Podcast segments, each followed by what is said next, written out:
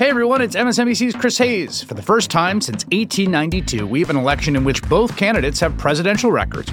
It's a chance to take a hard look at what Joe Biden and Donald Trump have actually done as president. On a special Why Is This Happening podcast series called With Pod 2024 The Stakes, I'm talking to experts about the two candidates' records on specific policy areas like immigration, taxes, climate, and more.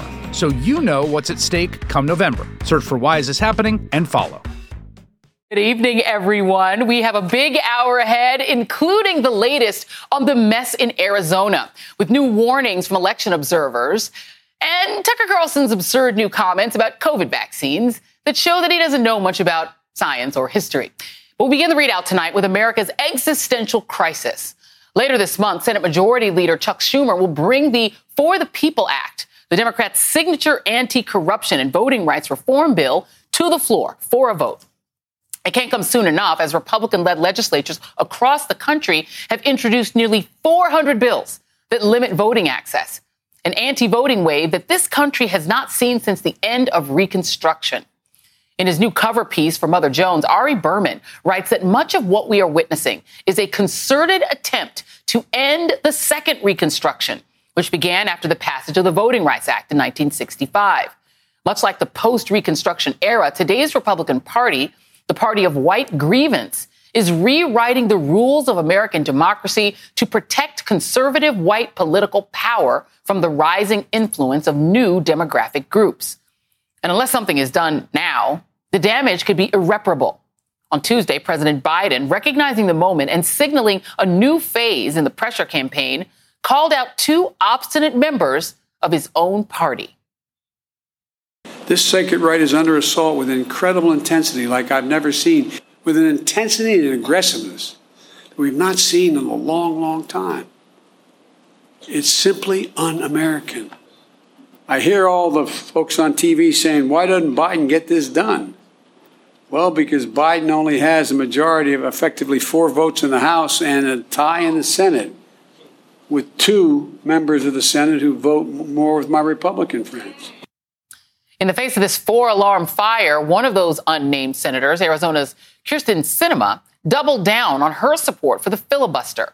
Cinema calling herself a happy warrior for bipartisanship and speaking like someone who frankly has the luxury of not being personally impacted by these oppressive laws, repeated her refusal to budge on the filibuster. To those who say we must make a choice between the filibuster and X, I say this is a false choice. The reality is, is that when you have a system that's not working effectively, and I would think that most would agree that the Senate's not a particularly well-oiled machine, right? The way to fix that is to change your behavior, not to eliminate the rules or change the rules, but to change your behavior. The other unnamed senator, Joe Manchin of West Virginia, continues to be a fellow Ahab, forever hunting the mythical creature called bipartisanship. He told reporters to Keep the faith in this damn Senate and we'll make it. We'll make it work out. Make it bipartisan. Keep the faith in what? Just last Friday, 35 Senate Republicans came together to kill a bipartisan bill supported by the majority of the American public to create a commission to investigate the most violent attack on our democracy in modern American history. In simpler terms, there will never be 10 Senate Republicans willing to overcome a filibuster because of what their leader told us. 100% of my focus is on standing up to this administration. What we have in the United States Senate is total unity from Susan Collins to Ted Cruz in opposition to what the new Biden administration is trying to do to this country. Okay, did you hear that? 100%. And that leaves us, frankly, confused as to why Manchin and Sinema care more about the will of the Republican Party than about the will of the American people. Joining me now is Al Franken, former senator from the state of Minnesota and host of the Al Franken podcast, and Christina Greer, associate professor of political science at Fordham University. And, you know, Senator Franken, I have to go to you first because, you know, I don't, I've never worked with these people. I don't know these people, but I do, I frankly do not, I can't think of an explanation for what Manchin and Sinema are doing unless it is that they actually prefer that Republicans control the process and maybe that Republicans control the Senate or that they themselves don't even maybe plan to run for reelection and are looking to their next thing, which they think is going to take place in a right wing Republican controlled world. They're just preparing themselves basically to be the smoking man on the X Files and let the other guys win. I don't know another explanation, do you? I want to read their minds, but this is different. This is an existential threat. This is a threat to our democracy. Uh, what the Republicans passed nationwide, but just look at look at Arizona, where not not only are they suppressing votes, which is something they traditionally do to try to get people they don't want to vote to vote. What they're actually doing is trying to give the authority to Republican officials to overturn elections. In Arizona, they've given the authority to determine who won the election. They've changed it from the Secretary of State to the Attorney General in this legislation. And that expires in January of 23 because they don't know who's going to win the Attorney General and who's uh, going to win the Secretary of State. This is this is different. This is not whether you know to to cover uh, orthodontry in the ACA. This is democracy. And I would make the case to Joe Manchin, and especially on this bill because I hear Sinema is for it, but also on on the filibuster, obviously, that we either need to get. Joe has said he won't get rid of it. Sinema said she won't get rid of it.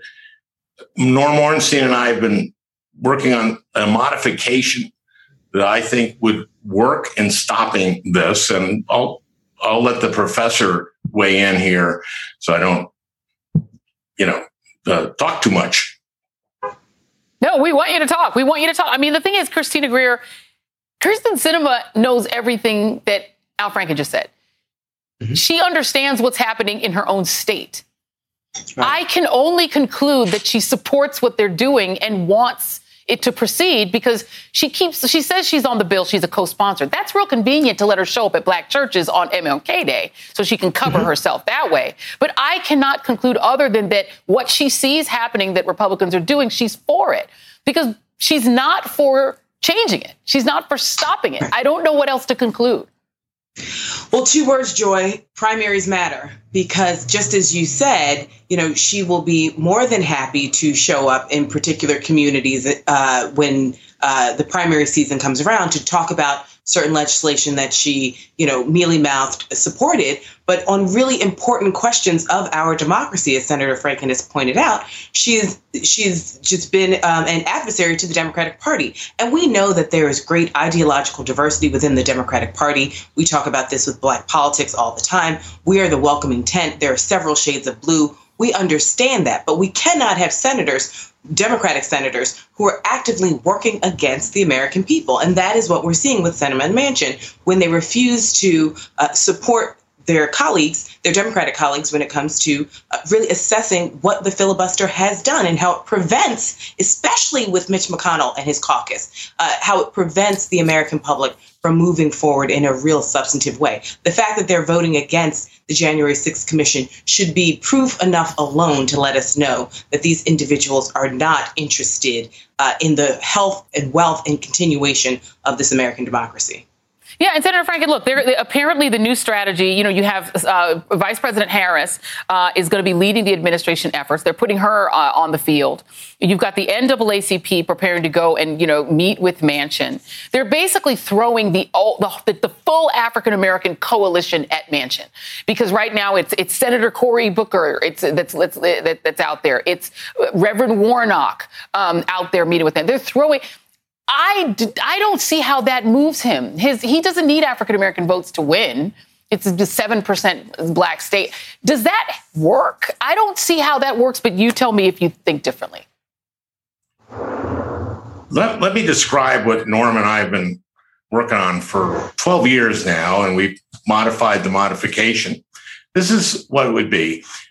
Right now, if you look at that vote on the January 6th commission, they only got 35 to stop it. But they didn't need 35. They needed they didn't need any. They needed one, I guess. Yeah. They needed someone to show up. But we needed 60. This modification is they have to show up and there have to be 41 votes. They have to, to, to, to keep a filibuster going. But not just that, they have to stay there. And it has to be a talking filibuster. And they have to stay there. And they can stay there a day. They can stay there two days. There's 41 of, there's 50 of them. 41 have to be there at some point all day, all night. Uh, by my math, each of them would get five hours off. You do that for two or three days. Chuck Grassley gets a little tired of that. Mitch McConnell gets a little mm-hmm. tired of that. Plus, the American people get to hear them debate and they get to hear the Republicans take the pro side on why it should be a crime to give someone a glass of water or give them water in a line. I want to see that debate. I want to see, have the American people see that debate. And I want to make Jim Inhofe and, and Mitch McConnell stay there. I want believe me, I've been in this body. They don't want to stay there and they're not going to. And this, you know, before filibusters were people like Strom Thurmond were for the exact opposite reason. They're wrong, bad reasons. This is about our democracy. And if we lose this one, if, if we allow this to overturn elections, elected officials, elected Republican officials to overturn elections, our, our democracy goes away. It wouldn't be Hitler. It wouldn't have been Tojo. Wouldn't have been the Confederacy. It'd be Mitch McConnell yeah. who ended our democracy. Well, and Mitch and Joe Manchin and Kyrsten Sinema. Sorry, I, I, can't not fault them. And Christina, I think this is a great idea. You know, I've even wondered. You know, the original. I was sort of in a wormhole of filibuster. It started out, you know, that you needed two thirds. Eventually, when they finally created cloture, uh, it's now down to sixty. There's no reason it couldn't be fifty-five. Democrats could literally do the math and say, how many votes could we get for a, a commission on January 6th insurrection? How many did we get? We got 55. That's going to be the number from now on because none of these people, Sinema, Manch, they cannot deliver 10 votes, but maybe sometimes they could get five or six. Or doing what Senator Franken just said. Just change it so that I cannot believe that these people didn't have to stand up there and explain to those cops and their families, to Officer Sicknick's family on television, why they were voting against the bill. At least make them do that. Is that right. something that you think could actually be a change that at least, I don't know, it can happen and, and would help. Right. And I think what we'll see is we'll circumvent the rules and we'll have some sort of makeshift task force where we have a conversation about it, but it's not going to be the official vote, which is what it needed and it needs to be. I also want our, you know, Democratic senators to be a little more firm with their colleagues. I mean, I respect, respectfully disagree with Senator Franklin. I think that Mitch McConnell will stay there for five days, 10 days, if it means taking away democratic freedoms from the American people. I don't think he will tire of that. I think he has shown himself he wants to make sure that Joe Biden is not not successful. He wants to make sure that the Democratic Party does not have any wins. And I don't think that he keeps the larger vision of what uh, American democracy should look like. So he is unmoved and unbothered by the circumstance that we find ourselves in. And so I want our Democratic senators to stop pretending that the Republican colleagues will ever think about American democracy the way they do. Um, Republicans have made it very clear they are not willing to work together. They're coming to this knife fight with every single thing in their arsenal. And Democrats are still sort of just like, well, shucks, maybe if we just smile a little more, they'll like us. it is very clear that that's not happening. And so I think the strategies need to be a little more firm and they need to be a little more direct with their Republican colleagues moving forward. Uh, we are out of time. I'm being told we're out of time. But I'm just very, very quickly, uh, uh, Al Franken, do, do, you agree? Would Mitch McConnell stay there for 10 days, 100 days? No, he wouldn't. I know Mitch McConnell. He wouldn't. But here's the other thing. When you said it used to be two thirds, that was two thirds present and voting. Right. Now it's 60, and there's a difference because yeah. president and voting means yeah. president they can voting. Do it, it means home. they have to be there, and they're not yeah. going to be there. They, they, they could do it from home. Think about that, y'all. They can filibuster from home. Uh, this is a great debate. You guys, please continue it on Twitter. Al Franken, Christina Greer, you guys are great. Up next on the ReidOut, she's one of America's top defenders of democracy. Arizona Secretary of State Katie Hobbs has called out Republicans for their fake election audit in her state. And she just announced that she is running for governor. Katie Hobbs joins me next. Plus, tonight's absolute worst. Medical Jim Crow has come to America. If we still had water fountains, the unvaccinated would have separate ones. Nope, Tuckums. Nope, nope. That's not Jim Crow. I have a lesson for you tonight, dear, on what Jim Crow actually was and is. And why your whiny, privileged Swanson TV dinner trust fund behind will never, could never be a victim of Jim Crow discrimination. The ReidOut continues. Look at that confused face. After this. Everyone. It's Katie Phang. Did you know my weekly show on MSNBC is now available as a podcast? With my decades of experience as a trial lawyer, you'll get an insider's perspective on all things legal. At a time when politics and the law are inextricably intertwined, my guests and I break down what's next and why it matters, both inside and outside the courtroom. Search for The Katie Phang Show wherever you're listening and follow.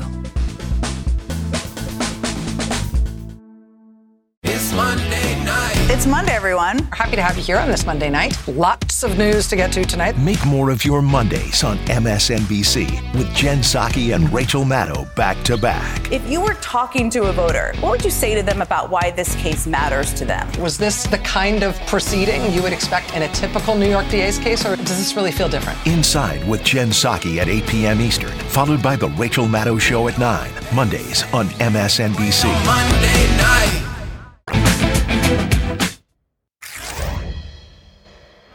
Along with the Republican fight to rewrite our election laws, there is perhaps no greater tangible example of our slippery democracy than the partisan grift occurring right now in the state of Arizona, where a firm called the Cyber Ninjas is tampering with ballots in Maricopa County, where Joe Biden won the presidency by more than 45,000 votes. Hundreds of volunteers continue to paw ballots in search of bamboo fibers, cheese dust, and non existent fraud rightfully alarming Arizona Secretary of State Katie Hobbs, who published a summary of troubling incidents noted by election experts on the ground. Those experts have witnessed security gates left open and unattended, pens near the ballots, which is prohibited to ensure that they can't be used to alter those ballots. A Senate liaison also confirmed that voting system data was sent to a lab in Montana, but did not specify what this lab would do or what this lab even was. This, as terrifyingly anti democratic as it sounds, isn't even the worst of it. Today, a delegation of Republican state senators from Pennsylvania toured the fraudit and received a briefing from the air quotes forensic team. One of the senators on that tour just so happened to spend thousands of dollars to bus protesters, if you want to call them that, to the Capitol on January 6th. Joining me now is Arizona Secretary of State Katie Hobbs, who announced today that she's running for governor. And I'm going to get to that very shortly because what's happening in Arizona is probably the scariest of all of the states right now. Because it's sort of functionally what I think a lot of us fear will start happening in every state where Republicans are in control. How out of control is this process? And is there a way to get it to stop? We really hope there is a way to get it to stop. And we've been working on different avenues to do that since it began. But we've also been saying since the beginning that they are writing the playbook here to take this to other states. And everyone watching should be extremely concerned about this. It is an attempt to continue to undermine election integrity and lay the groundwork to steal future elections. And it's also costing taxpayers in Maricopa County money. I mean, you have said that now the voting machines that have been tampered with by the cyber ninjas are no longer good. You're, there's going to have to be a complete repurchase. This is going to cost millions of dollars. Mm-hmm. It, it, it, let me look. Let's just talk about Arizona for a second. This is the thing called OHPI, and it's a power ranking among Arizona figures. Um, it says that, that you um, are number one among registered Arizona voters, number three among Democrats, number one among independents. You're a very popular politician. Does that politician, does that sort of popularity overall across the board, you know, maybe not among Republicans, give you kind of a public forum to be able to speak against this? Like, what has been the result of you trying to talk this down? Well, I cer- certainly think it speaks to where Arizonans are on this particular uh, so called audit that we're seeing right now. That they're tired of the partisan politics, and that's what this is. And that I've had the chance to show leadership and stand up for the integrity of our elections. And and and that's what we're seeing right now that Arizonans want. They want leaders who are going to stand up on the side of what's true and right. If you let's say you're you're now running for uh, for for for statewide office, you're running for governor. If you win, do you just assume that the Republican state legislature will just erase your victory from the books and say, nope, you didn't win, and refuse to seat you? Do you do you fear that? Well, they certainly have proposed laws that would allow them to overturn the will of the voters. Fortunately, this year those laws didn't get get passed. Uh, but but I could see them continuing to propose these kinds of laws in the future. Uh, I think anything that was passed in the next legislative session would go into effect too late to impact the 2022 election. Okay. But mm-hmm. you know that's not the last election we're going to have. So okay, so in theory they couldn't do it if they wanted to do that to you. They couldn't do it right away. Okay, that's number one. Have you had a conversation with your senators about this? About what's happening I, in the state? Yes. Yes. And what do they say? Because what do they uh, say about it? You're talking our U.S. senators. Our U.S. Sen- your U.S. senators, yeah. Yeah. Yes, yes. Um, I've talked to Senator Kelly. He is extremely concerned about what's going on, and um, and and we we talked at length about it just yesterday. What about Senator Sinema? Uh, I have not had a conversation with Senator Sinema. If, if, Mark Kelly has been very quiet, he was very popular when he ran. He's an astronaut. He's an impressive guy. He hasn't really spoken publicly about what's happening in Arizona. Do you, do you, can you understand why? I mean, this is alarming, and he hasn't really said anything. And Sinema has said nothing. All she said is, "I love the filibuster." That's it. Well, look, I, I've been I've been working to share my concerns with our senators, and I know that their constituents have been reaching out to them too. I'm not going to tell them how to do their jobs, but I will continue to do my job and stand up for the integrity of our elections and protect the voters of Arizona. As you're running for governor, do you expect to get uh, support from some Republicans who are sick of this? Are there Republicans who are coming up to you on the campaign trail and saying, yeah, I'm done with this as well? I certainly have already talked to Republicans who are supporting my run for governor and um, have uh, in the supported me to get elected for Secretary of State, uh, and I'm I'm working to continue to earn support of Arizona voters uh, across the political spectrum. And when you're running, I guess going back to what you're what you've had to tell Maricopa County, are you concerned that the physical infrastructure that would be required for even your election and for all of the elections in 2022 is so broken that it won't be possible to have a clear result or a free and fair election in Arizona in 2022 or 2024?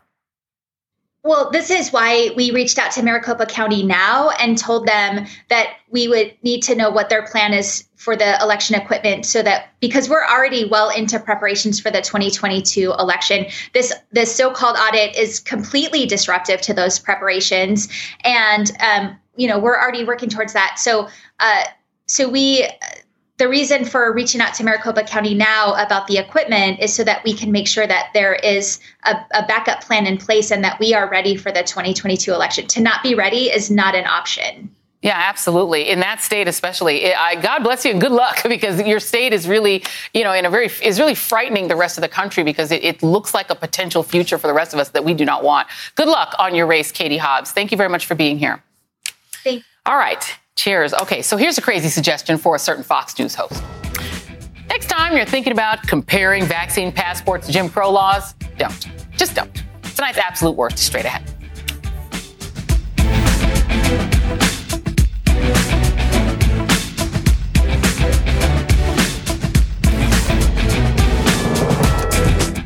Stay up to date on the biggest issues of the day with the MSNBC Daily newsletter. Each morning, you'll get analysis by experts you trust, video highlights from your favorite shows. 2024 is now truly the most important election in the history of our country. Previews of our podcasts and documentaries, plus written perspectives from the newsmakers themselves, all sent directly to your inbox each morning. Get the best of MSNBC all in one place. Sign up for MSNBC Daily at MSNBC.com. Have you noticed this new Republican strategy to try to drown the outrage over their flurry of Jim Crow voting laws with pure confusion? Here's our old friend Tuckums going after vaccine passports with the GOP's favorite new analogy. That unless you can prove you have taken the injection that the Democratic Party demands you take, you are no longer permitted in bars, comedy clubs, even some dance competitions in the state of New York. You're too dirty to appear in public. You're not welcome near normal people. Medical Jim Crow has come to America. If we still had water fountains, the unvaccinated would have separate ones. Nurse, can you please get in here? We appear to have another severe case of VSE, victim status envy. Stat. These people have decided that being the victim of historic discrimination and cruelty is somehow something to be desired, and they want a piece of the action. In the current outbreak of VSE, Republicans apparently want so badly to blur the lines on what we can all see them doing. They are now trying to claim that no, no, no, their anti voting laws are not Jim Crow style voter suppression. The real Jim Crow is anything that disproportionately affects them. See? Fix the historical analogy problem. Because if everything is Jim Crow, then nothing is Jim Crow. See how the magic works? Another symptom of this VSE epidemic is people screaming that Jim Crow was created by Democrats. Like that's some kind of aha drop the mic argument. Um, you know, saying Democrats created Jim Crow the first time it was used is not an argument that you are not using Jim Crow now. By that analogy, since black people created rock and roll, you can't call Elvis a rock and roll artist because only what black people did in that musical style is rock and roll. No Beatles, no Rolling Stones, none of that can be called rock and roll because that's a thing only black people did. See how horribly that would work out? And here we go again, having to explain to Republicans that at the time the Democrats were doing Jim Crow, they were the conservative Southern based party, and Republicans were the more liberal Northern based party. Pop quiz. Who's the conservative Southern based Confederate flag waving, Confederate general revering party now? The party has switched ideological sides. I know, I know, history is weird.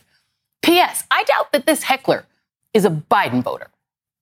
I came out here to give y'all a statement and say that this was a powerful moment. I was going to connect it to it's a communist moment. I was going to connect it to the Memphis massacre.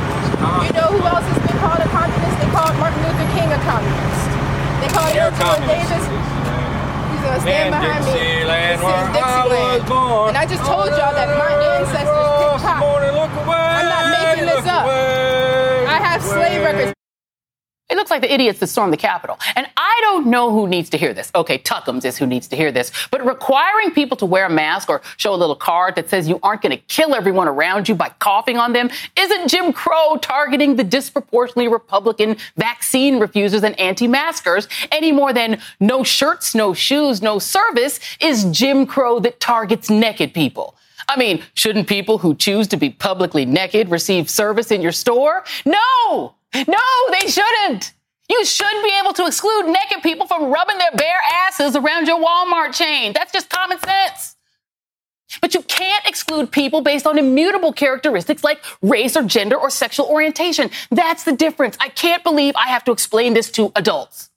Jim Crow laws, which just like the current anti-voting laws, were passed mainly in the South attempted to systematically exclude black people from social and civic life and carve out things like dining out and swimming at the beach or in a public pool or voting for whites only. Jim Crow laws back in the bad old days that Republicans show most Republicans think were the good old days didn't say that black people couldn't vote. The Constitution doesn't allow that. They just said that in order to vote, black people had to meet these very hard to meet criteria, like guessing the number of bubbles in a bar of soap, or passing a literacy test by reading a complicated passage or reciting part of the Constitution from memory. I mean, we will totally let you vote if you can do that. And can't anyone who ought to be voting do those things? I mean, we're not going to ask the white people to try, but come on, it's about preventing voter fraud. That's literally what they said back then, too. It was also done by closing the polling place at a time when sharecroppers couldn't possibly make it on time because of the long hours that they had to work. And like the current version, the old Jim Crow laws often caught up some white people who might vote the wrong, meaning liberal way, too, by design. In Georgia, their brand new Jim Crow voting law is already working as designed. Black voters who disproportionately lack state ID are already being disproportionately excluded. Jim Crow also involved periodically using brute force and violence to enforce the rules of racial hierarchy, including lynchings, like what happened to Ahmaud Arbery, or using violent mobs to overturn elections that black people won or participated in. Sound familiar, MAGA insurrection fans? Why do Republicans want so desperately to both suppress the history of American right wing racism and malfeasance and also to be the victims of historic and racial malfeasance? This victim status envy is getting really weird. Grow up and own it. You're getting called Jim Crow Republicans because you are Jim Crow Republicans. And you're also the absolute worst. And up next, more on the new phony victimization on the right. Don't go anywhere.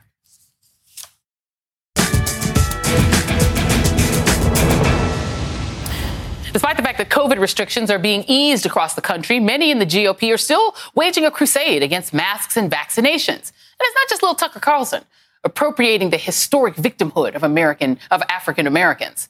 We recently saw QAnon Congresswoman Margie Greene claim that mask requirements are akin to the persecution that Jewish people faced during the Holocaust.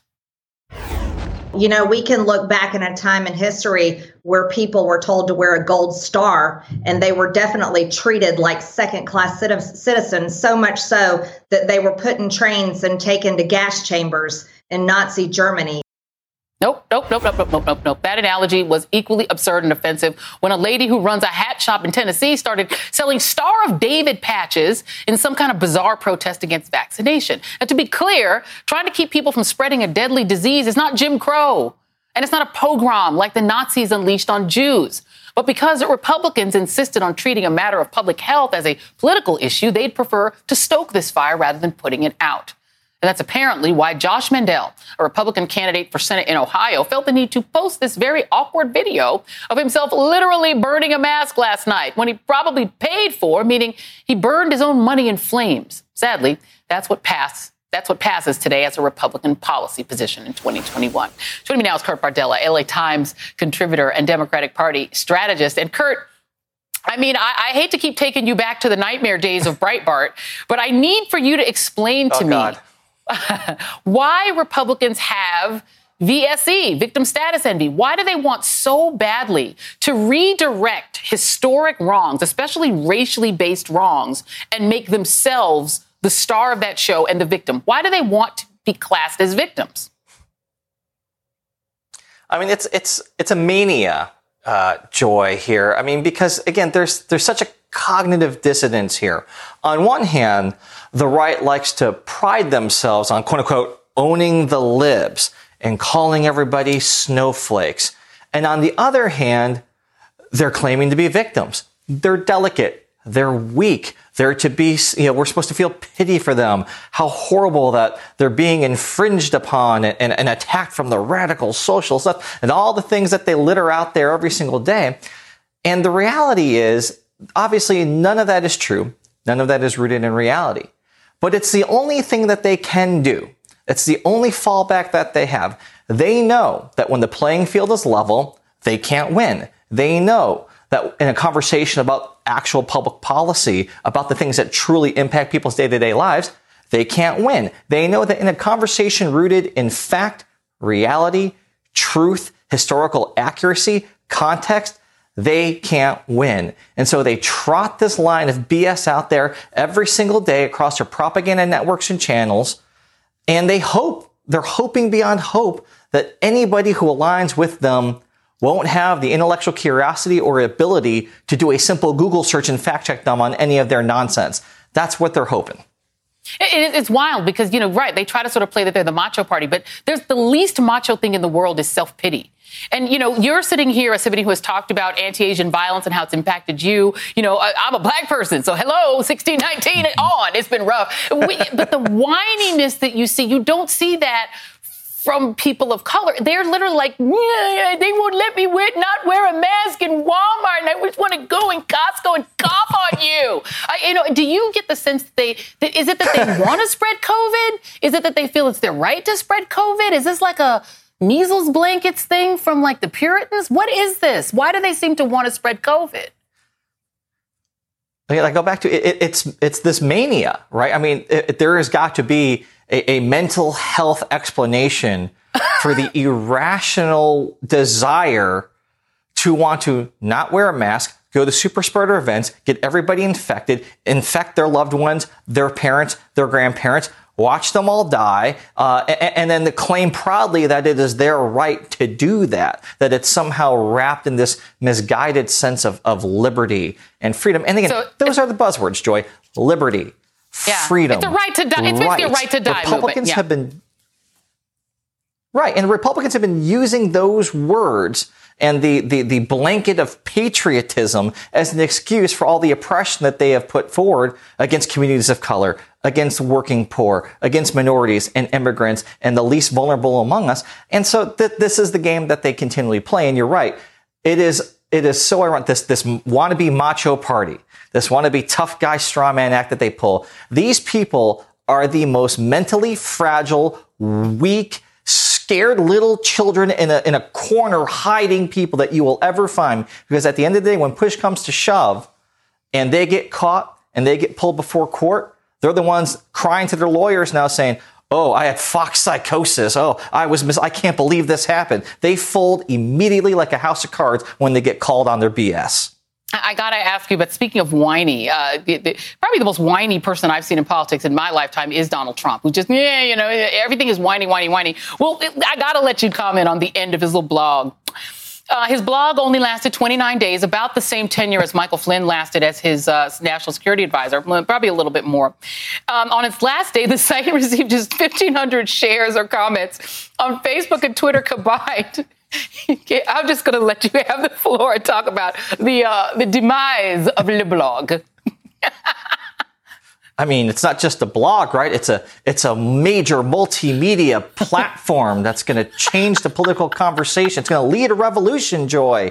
I mean, this thing, it, it, this is like four Scaramucci's it lasted. Uh, uh, this is a success, right? I mean, we live in a world where, where up is down and down is up. And so, so Donald, he, he, he's, Donald Trump's not a loser. He didn't fail. He had the most successful. It was so successful, Joy. He had to shut it down. The servers couldn't yeah. handle it. It was too much couldn't traffic. They, they had to close it up for, for, for everybody's own good. And lastly, uh, the Republican National Committee also on the same theme. So Ronna Romney McDaniel, I don't know why she doesn't use Romney anymore. She's upset because they, I guess they don't like in advance the way that the debates are going to work. I guess they want to pick whoever's going to be the moderators, and I guess they want them to be from OAN. What's going on here? Listen, Joy, you and I both know that if you set up a, a, a debate with two people and it's fair and equal, well, that's just unsportsmanlike if you're Republican. We can't let that happen. Of course they're going to try to shut that down. That's ridiculous. We can't possibly have two people actually have a conversation steered by policy and actual yeah. questions. I mean, they, yeah. they are scared to death of going outside their little fox bunker into the real world with real questions. They're, yeah. This is just par for the course. And that's why they just want to rig elections instead. Kurt Bardella, thank you very much, my friend. And up next, appreciate you. America is slowly recovering from the pandemic, but it's an uneven recovery with low income families suffering the most. What's being done to help them out is next.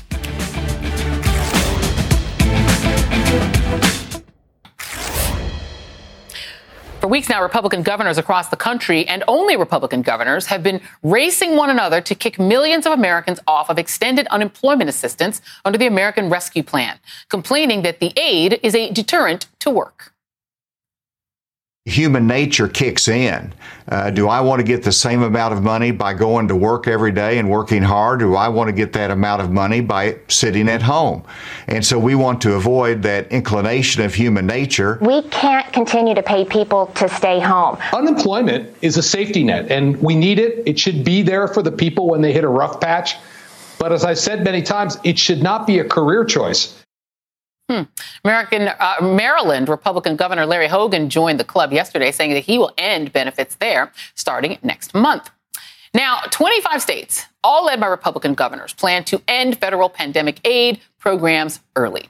The pandemic laid bare a host of economic disparities in America, and now there's a new push in Congress to tackle a critical issue poverty.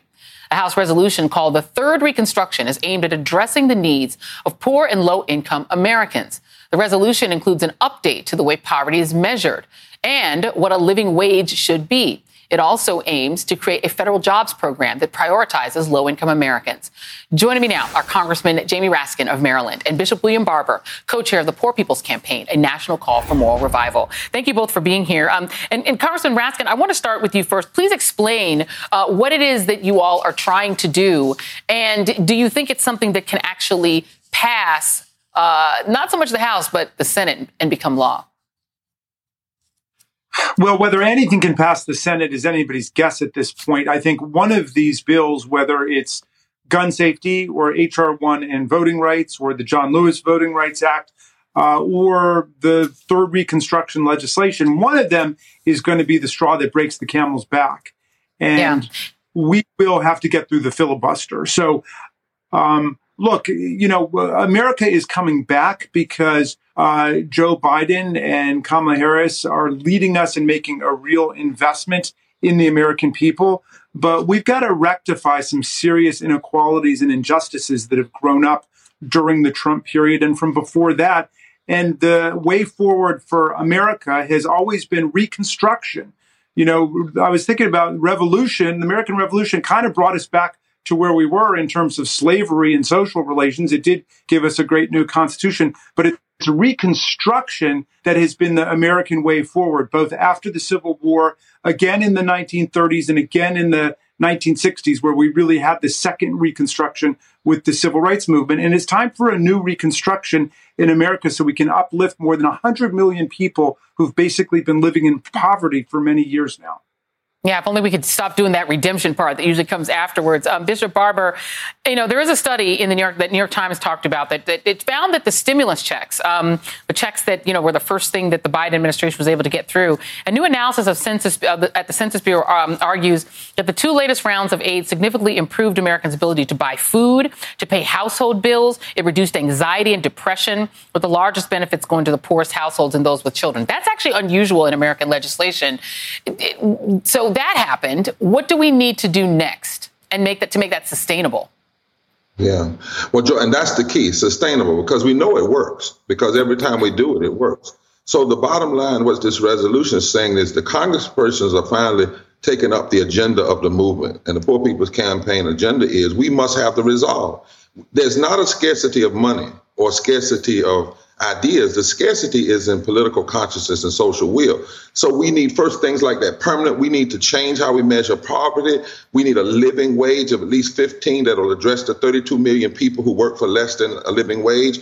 We need an infrastructure that targets poor and low wealth community. We need health care for all. Uh, we need full and protected and expanded voting rights because all of these things are connected and we need them made permanent. We need to use the tax code to address poverty with earned income tax credit and child tax credit. But these have to be a part of a full reconstruction. You can't do a little piece here and a little piece there and wait another 20 years. We got 140 million people living in poverty and low wealth before COVID. 8 million more went into poverty after COVID, billionaires made a $2 trillion. Poor folk got sick the most, died the most, but have gotten the least out of the recovery.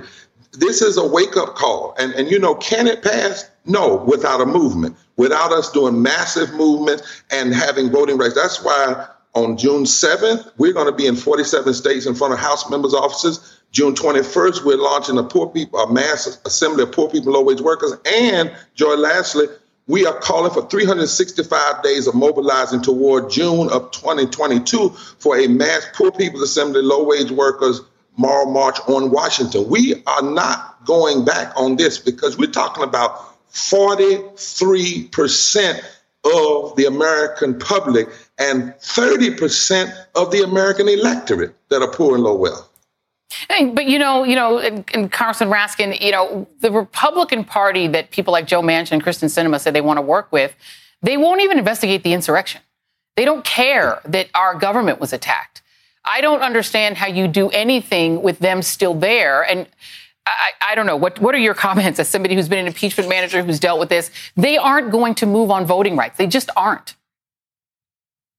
Well, the, the Republican Party is a, a, minority party and it's a shrinking party, and they understand that. And so their recipe for survival is voter suppression um, and disenfranchisement of as many people outside of the Republican Party as possible, which is why we see more than 360 bills across the country to end early voting, to end weekend voting in Georgia, to make it a felony crime punishable by a year in jail for passing somebody a bottle of water who's waiting to vote.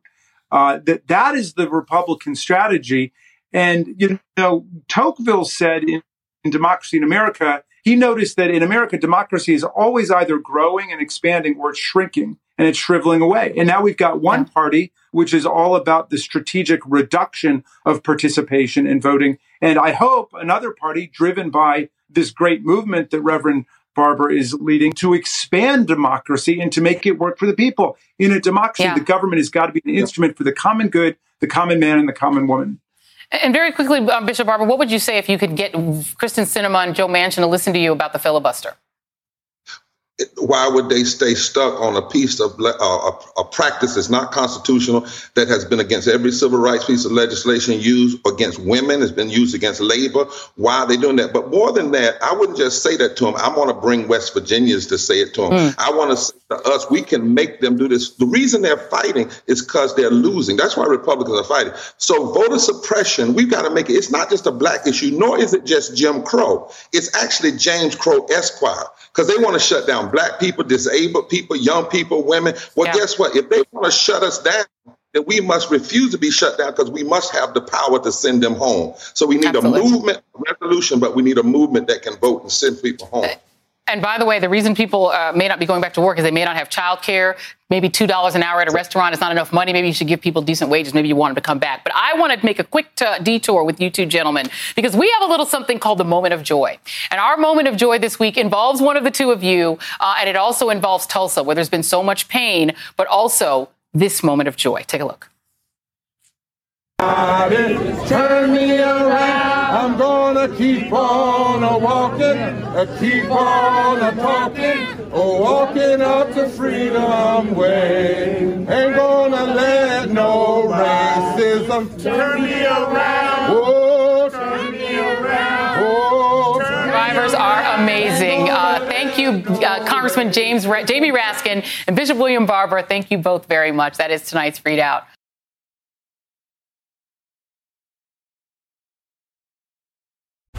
Today's news requires more facts, more context, and more analysis. The world's never been harder to understand. That's why it's never been more important to try. MSNBC. Understand more.